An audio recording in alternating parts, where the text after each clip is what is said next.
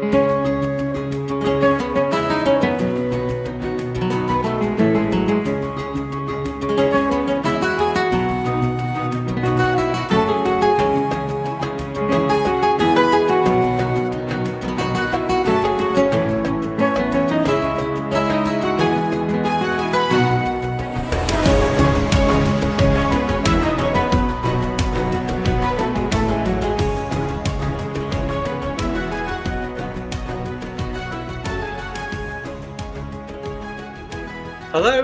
welcome to A Slice of Medieval, where history meets historical fiction. I'm Derek Birks, best-selling author of historical fiction. And I'm Sharon Bennett Connolly, best-selling author of historical nonfiction. Today's episode, we're going to look at the 11th century in England.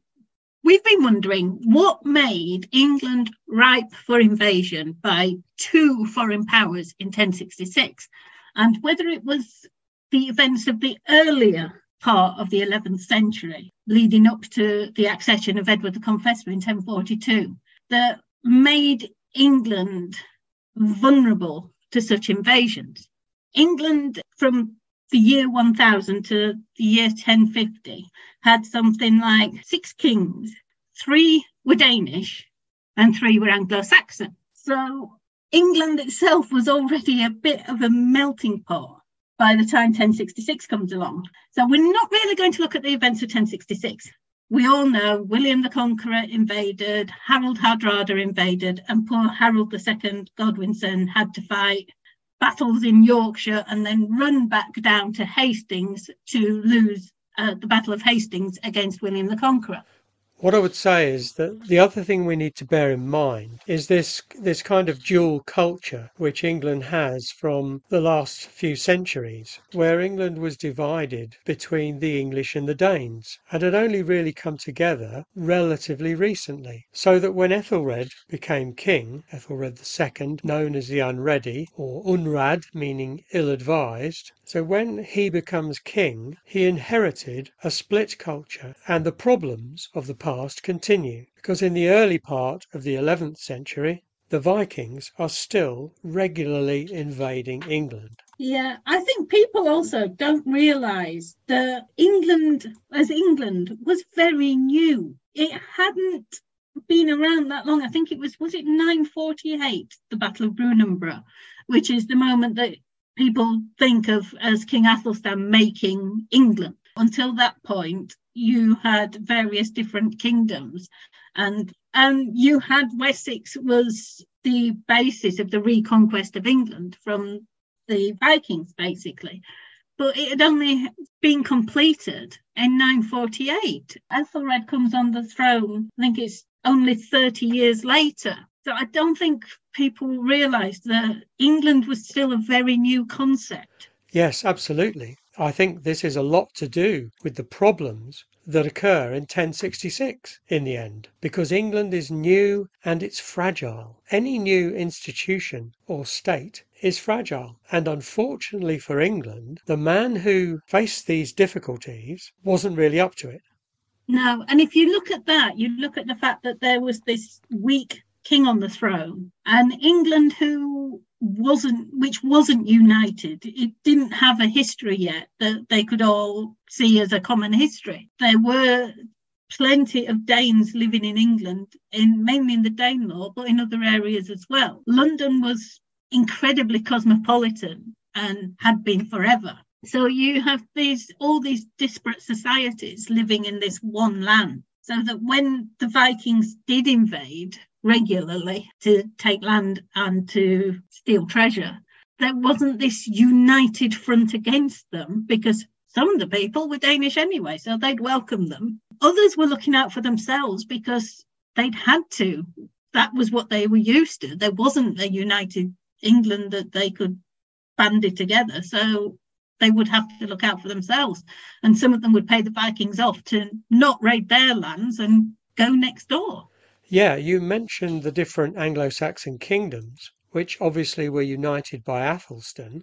So if you're living in England, even if you're not actually living in the Danelaw, which is the, the northeastern part of the kingdom, established in earlier centuries, you would think of yourself probably as a Mercian or a man of Wessex, or for that matter, a woman of Wessex, or an East Anglian Yeah, or or Northumbrian. Northumbrian. It's very regional still. yes. And when the Vikings attack, obviously they, they attack a particular place, and it's not necessarily perceived even that this is an attack on England. No. They're attacking that particular area. So the rest of the English might not necessarily be rushing to help defend that area. So it's very difficult for Ethelred Yeah. to manage that. Yeah. And the other thing is, other areas, especially Mercia and Northumberland, have their own challenges and their own borders to guard. They can't go fighting off Viking invaders when they've got to guard against the Scots and the Welsh. Yes, that's right. You have East Anglia and Wessex. It's like, well, you've got to look out for yourselves because we're looking north or we're looking west, and you're the ones who are guarding against the Vikings. And it didn't help Ethelred that the Normans would actually help the Vikings in that they'd be allowed to winter on Norman land so that they can then invade England the following spring when the tides change. Yes, and of course, Ethelred has a cunning plan that if he marries a northern woman, he will hopefully stop Normandy from being a refuge for the Vikings. Yeah. And so this is where we first come across Emma of Normandy, Yeah. who becomes a, a pivotal figure, really, in English history of this period. And he marries her, she's his, his second wife, in the hope that the marriage will solve the problem of the Vikings spending their winter in Normandy. Mm. Unfortunately, it had absolutely no effect on that problem at all. No, didn't work. and so then he starts trying to. Well, then he he decides on an even more cunning plan. Um, so he marries Emma in something like the April of 1002, and then November 1002. There's this absolutely Baldrick would have thought that it was stupid plan to murder every Living in England. And it's like, what on earth did you think that would do? Yes, because the Danish population, whilst many lived in the northeastern part of the country of the Danelaw, nevertheless, as happens over time, many Danes had settled elsewhere in England. So ordering the death of all male Danes in England outside the Danelaw is quite ridiculous and clearly was not going to help. And there is a question as well whether or not it was all male Danes or just all Danes. The Danelaw was safe. That he it wasn't the Danelaw area, which is eastern Mercia. The people in the Danelaw were safe, but all the other Danes. Um, I say I'm not sure that the order was just for the men because one of the people killed by some stroke of really bad luck for Ethelred was Sweyn Forkbeard's sister. And Sweyn Forkbeard's the king of Denmark Yeah.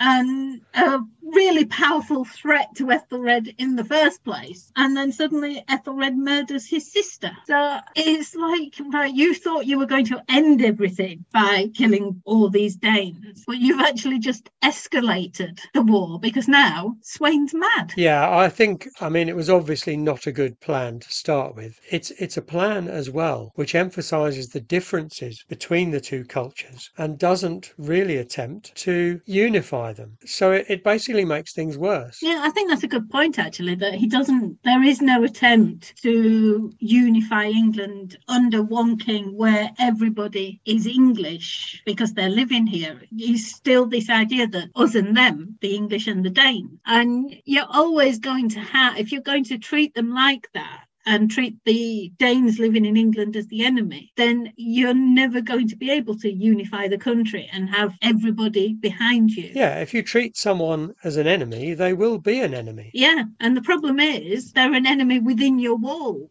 So you can't actually guard against them because they're here already. They're not going to invade. They're already here. Yeah, yeah. I mean, his his normal plan, his usual method of dealing with the Vikings was to pay them to go away, Yeah. mainly because he Mhm. Couldn't actually defeat them, or or perhaps couldn't defeat them heavily enough Yeah. to deter them from attacking at all. Now, to be fair to Ethelred, he wasn't the first English king to do that. Others in the past had uh, paid the Vikings to go away. I think even Alfred had done it at one stage. Yeah. It was common practice to pay them Yeah. to not um, ravage the shores, basically. It was like, you know, here you go, here's £10,000 or whatever.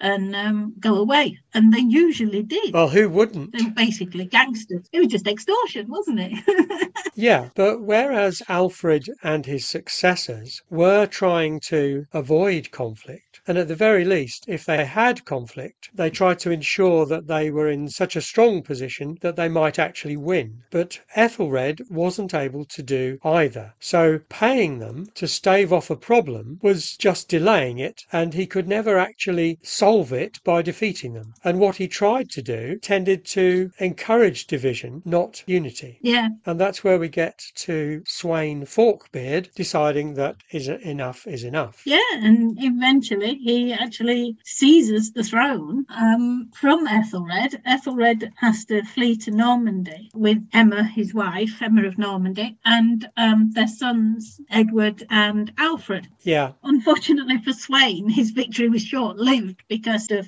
a particularly nasty fall from his horse. So then you have this situation where the Danes in England want Sweyn's son, Canute, to be king, but Canute's only 18. So the Anglo Saxons are like, actually, um, we don't know this Canute, and he's very young. We'd rather have better the devil you know. So they send the Witan sends for Ethelred and asks him to agree to rule better than he had done before. And it's actually um, not Ethelred who comes over, it's Edward. Ethelred sends his teenage son Edward as his representative to the Witan to make the promises that he would rule better than he did before, that he would be king, that and all this agreement is with Edward. Um, once the agreement's made, then Ethelred comes back to England. Um, but he still ends up having to fight to hold on to the throne. And there's this instance, I think it was in early 1016, where Edmund Ironside, his eldest surviving son by that point, um, is raising armies to fight the Danes. But the armies won't fight because he's raising them rather than the king. And there's this instant where he's got an army ready to fight, and they all turn around and say, "Well, no, because the king's not here." Ethelred, I think he was um, ill at that time, about to die, sort of thing. But the army had to be disbanded because they wouldn't fight except under the king. Even if it's the king's eldest son and heir, it's not the king. They want the king there with them, leading them, sharing the danger with them, and showing that he wants to fight for his throne as much as they do. It emphasizes the, the personal nature of kingship in this period, doesn't it? We see this throughout the medieval period that if the king himself isn't either isn't there or isn't taking charge, then people are very reluctant to go along with it. Well, then we have the, the odd situation when Ethelred dies. As you said, Edmund, his only surviving son, succeeds him. And we've got Edmund versus Canute. We've got these two 18 year olds going toe to toe for control of England. Except it's a bit of a stalemate. Neither can actually deliver a knockout blow to the other. Yeah. So, surprise, surprise, they decide to divide the country between them, with Canute having basically the Danelaw and Edmund having the rest. But part of that agreement that I still find difficult to understand is that they also agreed that if one of them died, the other would succeed them. And five minutes later, Edmund died. Yeah, they both had yeah, they both had sons by this time. So it wasn't like they didn't have somebody to leave their part of the kingdom to either. You know, I mean, they were babies, they were children, but they were still sons who could continue the line. But instead they do this agreement where, yeah, if I die, you can be king, and if you die, I can be king. it's like, all right, all you've got now is waiting to see which one finishes the other one off first. Yeah, I mean, one of the features of this whole period of 30 or 40 years is that there are plenty of sons. Mm, Everyone's got sons until we get to the middle of the century. yeah. So we end up with Canute ruling the whole of England. And that does bring stability of a sort because he's a strong ruler. Yeah, and he's young and he's got well, he gets about another he's got 50, 20, nearly 20 years on the throne now. So because he's young, he's got the time to build up his strength and to create policies that start uniting England. Yeah, And he's quite astute as well, can you? We don't know where Emma was after Ethelred died. Either she'd returned to Normandy, which seems, I think, is is quite unlikely. I think that she was probably in England with her two sons, Edward and Alfred. And Canute made this deal with Emma where her sons would be safe and sent off to Normandy if she married him. Now, Emma had been Queen of England from 1002 to 1016. So she must have known the ins and outs of ruling the kingdom as any as much as any wife would. You know, she'd been to bed with Ethelred and they'd probably talked overnight or in the evenings about what was going on and that. So and she knew the court. So she would be a useful ally to Canute if he could get her on his side. But there's always this question with Emma as to whether or not she had a choice in marrying Canute. Did she, was it marry me or or go to live in Normandy or with your sons, or marry me or I kill your sons. I'm not sure she had much choice if Canute had decided he was going to marry her, I'm not sure she had a way of saying no. No, that could well be the case, couldn't it? So he marries her, and so, if you like, the line of he has another wife, doesn't he? It's one of those idiosyncrasies of this period. You have polygamy rules in the 11th century. Canute had two wives, Harold Hardrada had two wives, and Harold Godwinson had two wives. And there's this idea that they married the first wife, except for in Hardrada's case, which is the other way around, was married more Danico, either in the Danish fashion, so they didn't have a Christian wedding. Hand fasted, yes. Which meant that they could be put aside if necessary. And um, Canute's first wife, Ælfgifu of Northampton, um, had supposedly although if you believe the Anglo-Saxon Chronicle didn't, two sons by Canute. The Anglo-Saxon Chronicle suggests that they weren't Canute's sons, but I'm not sure Canute would have spent so much time on these two boys if he thought there was any chance of them not being his sons. So I think it's likely they were. And he sent one off, Sweyn, with his mother to Norway to govern Norway as um, regent for Canute. And the other one, Harold Harefoot, stayed with Canute and would eventually succeed him. So then you've got Canute marrying Emma and producing a second family with um, a son, Harthacanute, and a daughter who goes on to marry the Holy Roman Emperor, which just goes to show how powerful and influential Canute must have been by this time. He actually travelled to Rome. He's the only king of England, I think it is, who has been present at a papal coronation. Yeah, I mean, among all the kings before 1066, I don't think there's much doubt that Canute was the most effective. Yeah. Not that he had a lot to beat. Well, he ruled England, Denmark, and Norway. You know, we were part of this Danish empire. Yeah, and I think there's a strength in that as well. And there's a sense of unity of some sort during his reign, or the latter stages of it. Mm. So, despite the fact that you've got these two lines of descent from Canute, you've got Harold Harefoot from his first wife, and then you've got Harthacanute from his marriage to Emma. Now, you would think that that is going to create chaos and warring factions. Mm. But although it does in a way, in terms of England and its long term future, that is not a major problem. There are immediate problems, but Harold Harefoot rules, and then Harthacanute rules for a while. But Harthacanute, like Harold Harefoot, dies childless. So you haven't got this ongoing dispute between two bloodlines from Canute. Whether later that turns out to be a disadvantage, I don't know. But it doesn't actually create a problem when Harthacanute dies, because there are still quite a lot of male heirs floating about in Europe. and one of those, Edward, who we know as Edward the Confessor, he comes back uh, in 1042. Now he's already in England. He came back. He was invited back by Harthacanute in 1041 to actually be established as Harthacanute's heir. Yeah. So Harthacanute knew he wasn't going to have children, or assumed he wasn't going to have children or something. So he invites his older half brother back so that when he dies in 1042, Edward's already on side and just takes over the reins. Yeah, and the point's the same really that that there isn't a crisis. You'd expect there to be a crisis because the Danish kings have died childless. Yeah, you would. And it's funny because when you look at the early part of the century, I mean, history would have told them that there would be unrest, and yet there wasn't. It was just, all right, Harthacanute's gone, we'll have Edward back then.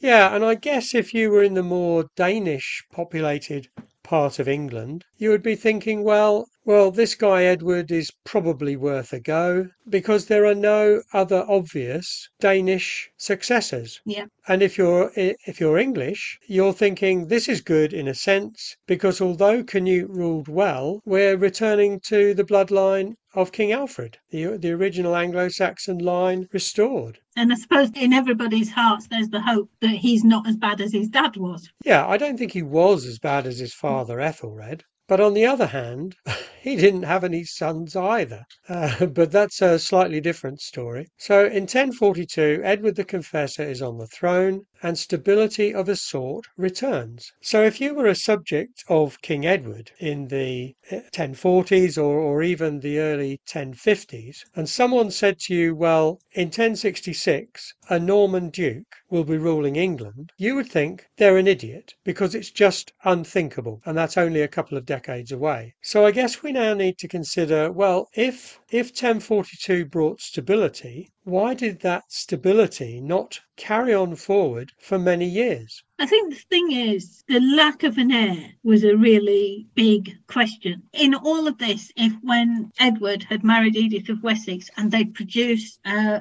a son or two, that would have been it. Yeah. Yeah. history would have been changed forever. You know, we wouldn't have had 1066. No. We would have had the continuing line of Edward the Confessor, possibly for centuries. But because it's this old thing, you can understand why kings wanted a male heir. And you see what happens when they don't have one, like with Edward the Confessor. When he dies, the crown, there was no obvious successor. There was no one there. There was one boy, Edgar the Atheling, who was 14, I think, in in 1066. So it was questionable as to whether he was actually old enough to take the throne. And some did declare for him. But in the end, he didn't have the backing and he didn't have the military experience. So Edgar's really out of the picture even before he has a chance. If Edward had managed to live on for another 10 years, it would have been a different story. Edgar would have been able to just succeed him and the line would continue again. But it's because of this lack of an appropriate male heir that causes all the problems.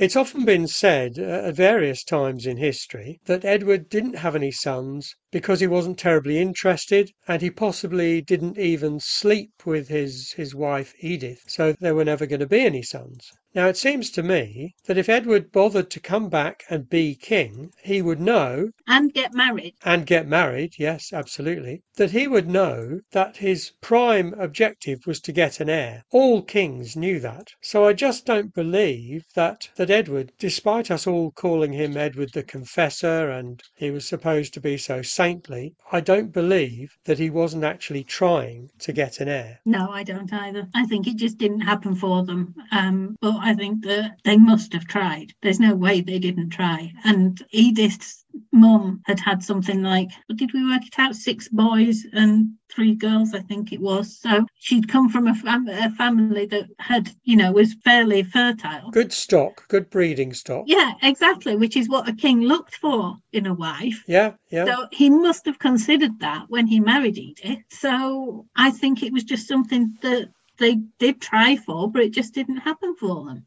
Now, there was another potential heir from the Alfred bloodline who was Edward, who was the son of Edmund Ironside. And he and his brother were the two youngsters who had been taken out of the country, uh, supposedly to be killed, yes. but eventually ended up in Eastern Europe. And it's worth saying, perhaps making a general point at this stage, that in the mid 11th century England was not the centre of the universe. England was, in fact, just a tempting little titbit off the western coast of Europe, and it was of no consequence whatsoever to the main powers of Europe, which essentially, at that time, uh, were the Byzantine Empire, the Holy Roman Empire, which is largely modern Germany and Italy, and states like Poland, Hungary, and Kievan Rus. This was where civilization was in the mid 11th century. This is where the educated folk were. Yep.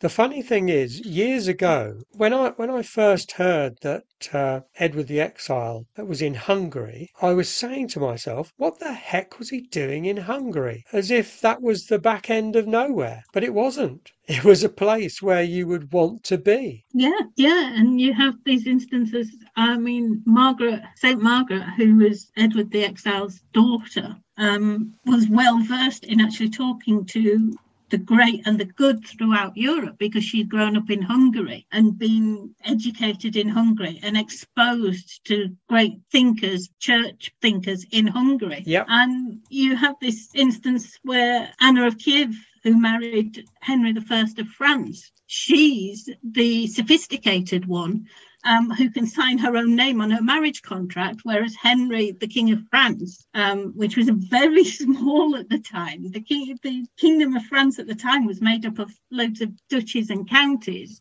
that owed sort of nominal service to the King of France, but he had control of a very small part of France itself. So you look at the way England had been divided by Saxons and Danish infighting for decades France was not what it is now. It was just the area around Paris and then a whole load of duchies and counties. It's understandable that Eastern Europe, where you've got Hungary, Kievan Rus, the Holy Roman Empire, and all the centralized areas, they're the ones with the influence. But it was funny the way he'd ended up there because when his dad died in 1016, Edmund Ironside, him and his younger brother, they were toddlers or babies. You know, one was a baby and one was a toddler. And Canute didn't want them anywhere near him and certainly didn't want them to inherit. So he sent them to the King of Sweden and ordered that they be executed or murdered or smothered, I think he probably expected.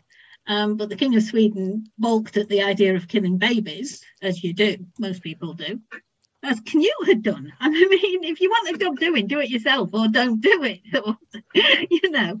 And so the King of Sweden sent him off, sent them off to Kievan Rus to Yaroslav the Wise, way out of reach of Canute, hopefully, and to be raised there. And then when they grow up, they get asked to help out in a war by I think his I think it was King Andrew of Hungary. And Edward married a princess, uh, either Kievan or Hungarian. Nobody seems to know exactly where this Agatha comes from and has children of his own. And then I don't know when Edward discovered that his nephew was still alive.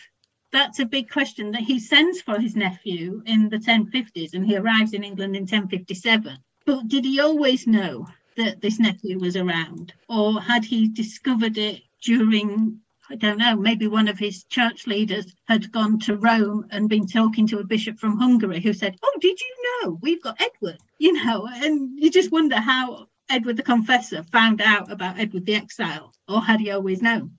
Yeah, it makes sense either way, doesn't it? Mm. Because if it, if Edward decided he hadn't had any sons, there was a possibility he wouldn't have a male heir by the mid 1050s. If he already knew where Edward was, it makes sense Yeah. that he that he then sent for him. Equally, if he'd only just found out, it makes sense that he just sent for him. Yeah, because Ed was the solution to all his problems. Absolutely. I haven't got an heir. I've got this grown man in Hungary who is obviously an experienced soldier and has children of his own. Yeah, So he's perfect. absolutely perfect. There's only one teeny problem, and that's that about five minutes after he arrived in England, he died. Yeah, And when you look back and you, and you look for pivotal moments in the century, uh, you think if ever there was one, that was it. Yes. Because he was tailor made to succeed his uncle Edward. And had he done so, we would not be talking about the Norman conquest. no, because he was a grown man with military experience. Yeah. He was perfect. He could take over from Edward the Confessor in a moment, and it would have been, you know, it would have just been smooth sailing. Yeah, and also you can't see a situation particularly, and you can't see any uh, factions in England necessarily opposing him, No. though his sudden death is always a bit of a worry. so, Edward, anyway, the solution to all the problems doesn't work out. No, So we have Edward the Confessor still without an heir in the late 1050s. Also, he's he's got other problems. Problems, hasn't he? Yeah. Because Earl Godwin and his sons are extremely powerful within the state, and sometimes Edward feels it would be better if some of his Norman advisers, with whom he identified because obviously he had spent a long time in Normandy, been brought up there, he thinks that maybe some of his Norman advisers, like Robert of Jumièges and others, would be better for him, would Yeah. balance things a bit. Yeah, he he listens to his Norman advisors more than he does the Godwinsons. And unfortunately, there was this incident in I think it was 1050 where he actually forced the Godwinsons out of England and they fled to Ireland and Flanders. I mean, like we say, the Godwinsons. There was Godwin, Githa, who was um, related to the Danish royal family. Her nephew was ruling Denmark. She was Godwin's wife, yes? Yeah, um, but she was King Canute's sister-in-law, I think it was. So she she herself had quite powerful connections. And then they had these six children. Sweyn, the eldest, who was um, A bit of a tearaway. yeah, he he was the um he was the black sheep of the family. And then you had Harold, Tostig, Leofwine, Gyrth, and I think the youngest was called Wolfstan. Yes, I think so.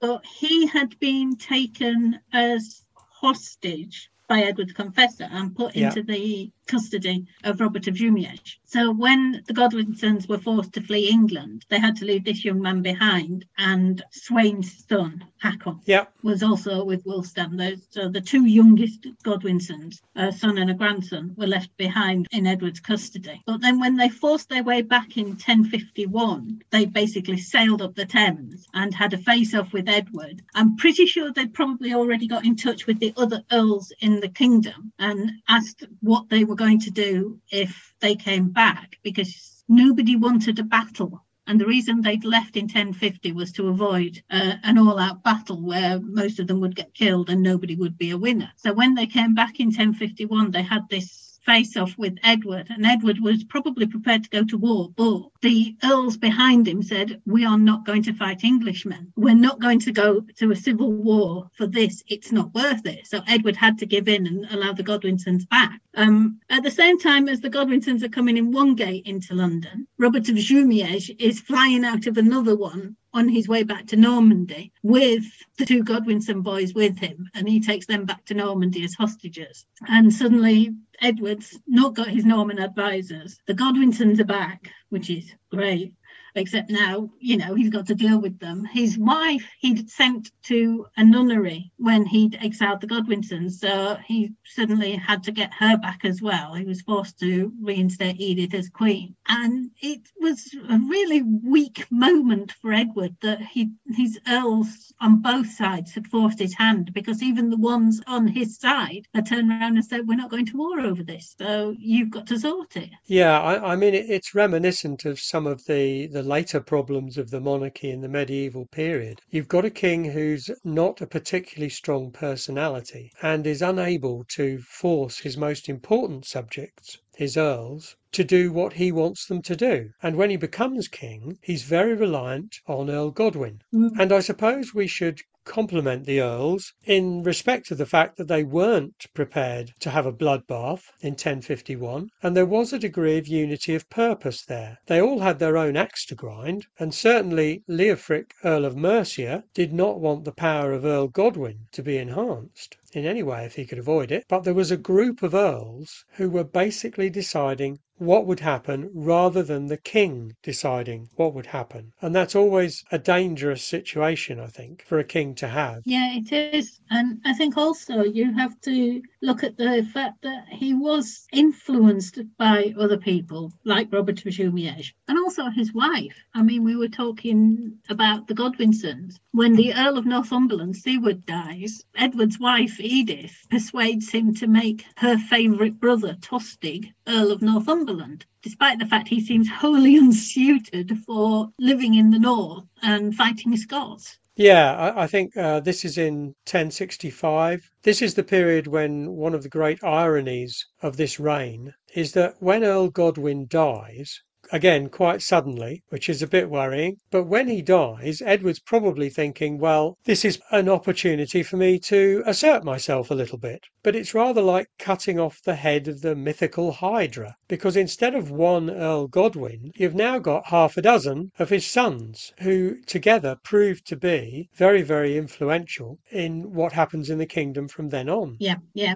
And they're all spread out as well, you know, because Harold's got Wessex. One of his brothers gets Hereford, I think it is. Yeah. You know, Another one had East Anglia, I think. yeah. And And Tostig's got Northumbria. he's managed to surround himself by Godwin's sons. Yes, it, it's funny. It's a little bit of a powder keg Yeah, in the sense that you've got really a new generation of earls. Because when Leofric dies, Earl of Mercia, obviously a very important uh, big area of the country, and he's succeeded in time by his grandson Edwin yeah. Edwin takes gets Mercia. eventually. And so it's the young bloods in a way Mm, in the 1060s because all the troubles in Yeah. Northumbria, where Tostig had been a kind of absentee earl, and when he does go there, he just makes things worse. He's not very successful at all. And in the end, even Harold, his brother, agrees that he needs to go and agrees that Earl Edwin's brother Morcar should be the new Earl of Northumbria. That's a big event, I think. mm, Because in, in 1065, you've got Tostig Godwinson having to leave the country, very disgruntled. Disgruntled is an understatement. yeah. And in his stead, you've got a young earl whose brother is Earl of Mercia. So you've got a kind of Mercian power block in the northern half of England and a, a Godwinson power base in the southern half of England. And there is some friction there, I think, some personal and regional friction, Yeah. which clearly is an issue Mm, because Harold Godwinson ends up agreeing to marry a new wife. Yeah. He he's already got Edith Swanneck, uh, who's his handfasted wife. yeah, he's been with Edith for about 20 years. They've got sons and daughters, you know. Um, but Yes. Edith, this Danish marriage again, which means that you can put it aside or conveniently forget about it to marry somebody who's more useful to you. It's handy, really, isn't it? Yeah, so he marries Edgith of Mercia, who was Queen in Wales. Her husband, Griffith, King Griffith of Wales, had been um, murdered by his own men and his head handed to Harold to be sent to Edward the Confessor after a rebellion. So Edgith was free to remarry. And um, she married Harold probably in early 1066 after Harold had become king. It seems most likely he'd gone to York just before Easter, which is probably when the marriage took place. And it would have been as a part of an agreement with Edwin and Morcar that they would support Harold. And the seal of the agreement was him marrying Edgith. Yeah, you've got that whole political alliance going on on the death of Edward the Confessor in January 1066, when clearly it is chaos. There's no male heir, but somebody has to rule. Mm, Edward, we gather, names Harold on his deathbed as his heir, but how reliable that is, I don't know. mm, And the Witan, the English council, decide to ratify that. But Harold Godwinson knows, as you've said, that he needs to have an alliance with the Northern Earls, Edwin and Morcar, because without them, he's not going to succeed. So that marriage is an attempt to create an alliance, to get their support. There's no guarantee that would have lasted, no. but it's a start. It is, and it's something that Edward the Confessor couldn't do because he had two powerful Earl power bases in Leofric and in Godwin. Yeah, He could only marry one woman, so he chose the eligible daughter of Godwin of Wessex. But that would have put Leofric's nose out. So at least this way, because Harold was the House of Wessex, then he could marry um, Leofric's granddaughter and actually unite the whole kingdom in a way that Edward the Confessor couldn't do. The thing is, when we get to that point in early 1066, when Harold Godwinson's been made king, essentially, in theory, we shouldn't have a crisis because the leading subjects of England, bar one, accepted Harold. Yeah. And there's no reason, in theory, why Harold Godwinson would not establish a new dynasty and rule the country for years to come. But the bar one is Tostig Godwinson, the disaffected brother of Harold. Mm, who has left England in disgrace and is feeling that he is owed much more than he's ever had. So who does he go to? He goes to Harald Hardrada, the King of Norway. Yeah, the King of Norway and Denmark, and one who has a proven ability for capturing kingdoms. He'd already captured Denmark. So he would have been a really useful backer. He's a formidable soldier, isn't he? A formidable soldier. Mm, But really, I mean, Harald Hardrada's claim, in inverted commas, to the English throne is negligible. yes. He was basing it on a promise between Magnus and Harthacanute. Is Magnus his father? No, it wasn't his father. It was his cousin. His cousin. I think it was either his cousin or his uncle. It was a relative. Yeah, they'd agreed the same thing that Canute had agreed with Edmund Ironside that if one died, the other would become king. Yes. Is that sort of agreement just a way of ending hostilities so that both sides can agree without conceding anything? Yeah, In any case, Harald Hardrada basically didn't have much of a claim no, and given a stable English monarchy, he may have blustered and threatened, and he may have been a very good soldier. But without Tostig throwing his his power and intent behind Harald Hardrada, I don't think Harald Hardrada would have got to England. no, I don't think so. And Harald Hardrada may probably never have actually come up with the idea of invading England if it wasn't for Tostig saying, come on, let's give it a go. I think he'd blustered about it in the past, Mm, in the recent past, but I don't think uh, with any confidence that it was something he'd be able to do. mm, And of course, that whole crisis in the north, when Harald Hardrada and Tostig Godwinson land in Northumberland, that is the catalyst for the problems that occur for Harold Godwinson. yes. Two things spring to mind, Mm. and this is territory that has been gone over many times by historians. And that is that had the northern earls, Edwin and Morcar, defeated Hardrada, Yes, at the first battle of what we see unfold later with William and Harold Godwinson would ne- would not have happened or would not have happened in the same way. No, it wouldn't. It's the defeat at the Battle of Fulford of the Earls Edwin and Morcar that means that Harold had to do something about Harald Hardrada, and he did really as much or more than could be expected of any king. Yeah. It's remarkable the march up to Stamford Bridge, the battle, and then um, having to march back down south after just a few days later. Um, it's a remarkable feat of military. It would have probably been called genius if he'd won at Hastings. Yeah, yeah, I'm sure he would he would go down as Harold Harold the Great. Yeah, had he won at Hastings.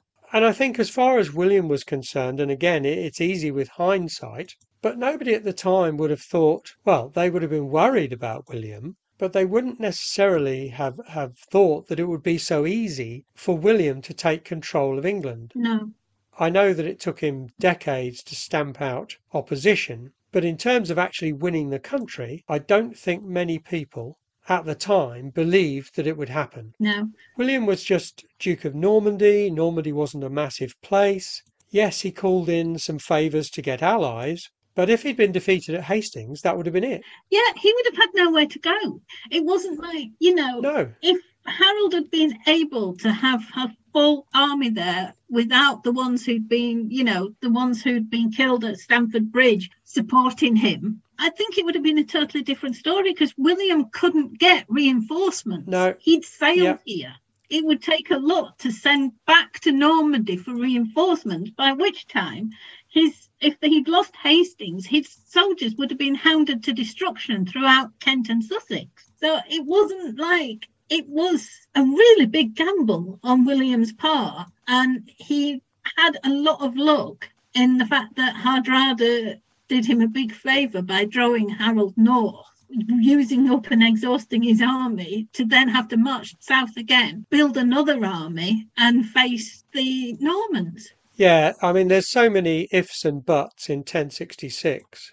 I think one of the things that's often argued is that Harold Godwinson should have waited before he tried to defeat William and allow time for the remnant of his army to arrive from the north and to raise other troops had he done so, he would have been in a much stronger position to oppose William. Do you think that's reasonable? I think there's a good case for that. He waited in, he got back to London and apparently spent a week in London. Yeah. And he's had a big argument with his mum and his brothers. One of his brothers said, Let me lead the army. You stay here and gather more reinforcements, and I'll go and lead the army. And Harold said, No, it's my job. I'm the king. They won't follow you, which probably goes back to that thing with Ethelred and Edmund Ironside, where they wouldn't follow Edmund Ironside because he wasn't the king. Yeah. Yeah. So it may be that Harold knew that he had to be the one to lead them. Um, but yeah, I think he probably also was aware of time. This was October. If he waited any longer and winter set in, the Normans would be here until next summer before he could bring them to battle because they didn't tend to fight battles in winter, did they? no, no. And he might have had time to get more reinforcements over the channel, William. So I think it was it was one of those decisions where you might be better off waiting, but there's no guarantee. No, no. And again, it's easy with hindsight. If he'd won at Hastings, we'd all be saying how dynamic he was. Mm, When others advised caution, he'd gone for it and he'd won. yeah, So it very much depends on the outcome. yeah. And like you say, we can all do it sitting here a thousand years later going, Well, I wouldn't have done it that way. It's like, right, so you weren't there. I think, though, as we said earlier, the remarkable thing about 1066 is that, and it's not just about that year itself, but throughout that first half of the century, there are so many twists and turns with the English succession and the events in England yeah. that you couldn't have predicted the outcome of 1066 as it turned out. No, there's so many. It's like the the possibilities. They there are so many of them. Yeah, It's unreal. The I mean, just the thought that Ethelred the Un- the Second had something like what was it, five or six sons by his first marriage. You could have seen all those sons become king one after the other. you couldn't see it coming. No, none of it. I don't think anyone would have been able to see any part of the first half of the 11th century and go, oh, yeah, I know what happens. He becomes king, then him, and everything's nice and easy. Oh, what do you mean there's going to be some Danes coming in as king for a little while? No, that's not going to. Oh, right. Okay. Yeah. Yeah. In a way, one of the impressive things about England by 1066 i- is actually, yes, there were factional divisions, but there was a reasonably united front. If you think back to the year 1000, where you've got this cultural divide, by 1066 that's clearly still there, but it's not as much of a political factor as it was 50, 60 years earlier. no, it isn't. And it's not. Um, when you think back that they were massacring Danes in 1002 and in 1066, they are becoming one nation. Yeah, they are. And although there are clearly cultural differences which will remain for a long, long time, there is a degree of political unity and a sort of common purpose, Mm, which is shown on a number of occasions throughout. Yeah. There were plenty of times when divisions could have resulted in war and or violence, but it never did. So that in itself is quite remarkable. mm. As we said, lots of twists and turns, which eventually take us to this rather unlikely conclusion in 1066. It's weird. Who saw that coming? I don't think anyone could have seen any of it coming. what, William the Conqueror won? Oh, and suddenly everything's turned about face. And from the Anglo Saxon struggle against the Danes, you suddenly get these Norman conquerors. It comes out of left field, that bit. and the really funny thing is, you, you've probably got the Holy Roman Emperor, the, the Byzantine Emperor, and the rulers of Eastern Europe saying, Where's England again? Who cares? The Duke of Normandy's become King of England. Yeah, okay, let's move on. It was a ripple to the rest of Europe. I think that's a really good place to stop. So yeah, I think the thing we've learned about 1066 is that no one could have seen it coming, and it's a great place to end our session today because it's definitely food for thought. So thank you very much, Derek. It's been really interesting chatting with you about this. It's um, given me a lot to think about. I did cover it in Silk and the Sword, The Women of the Norman Conquest. Great book, Silk and the Sword. Thank you. um, it's interesting to see the different perspectives and just the thought of how random some of the events were that caused the situation that allowed 1066 and the Battle of Hastings to happen. So thanks for that. Thank you very much, everyone, for listening.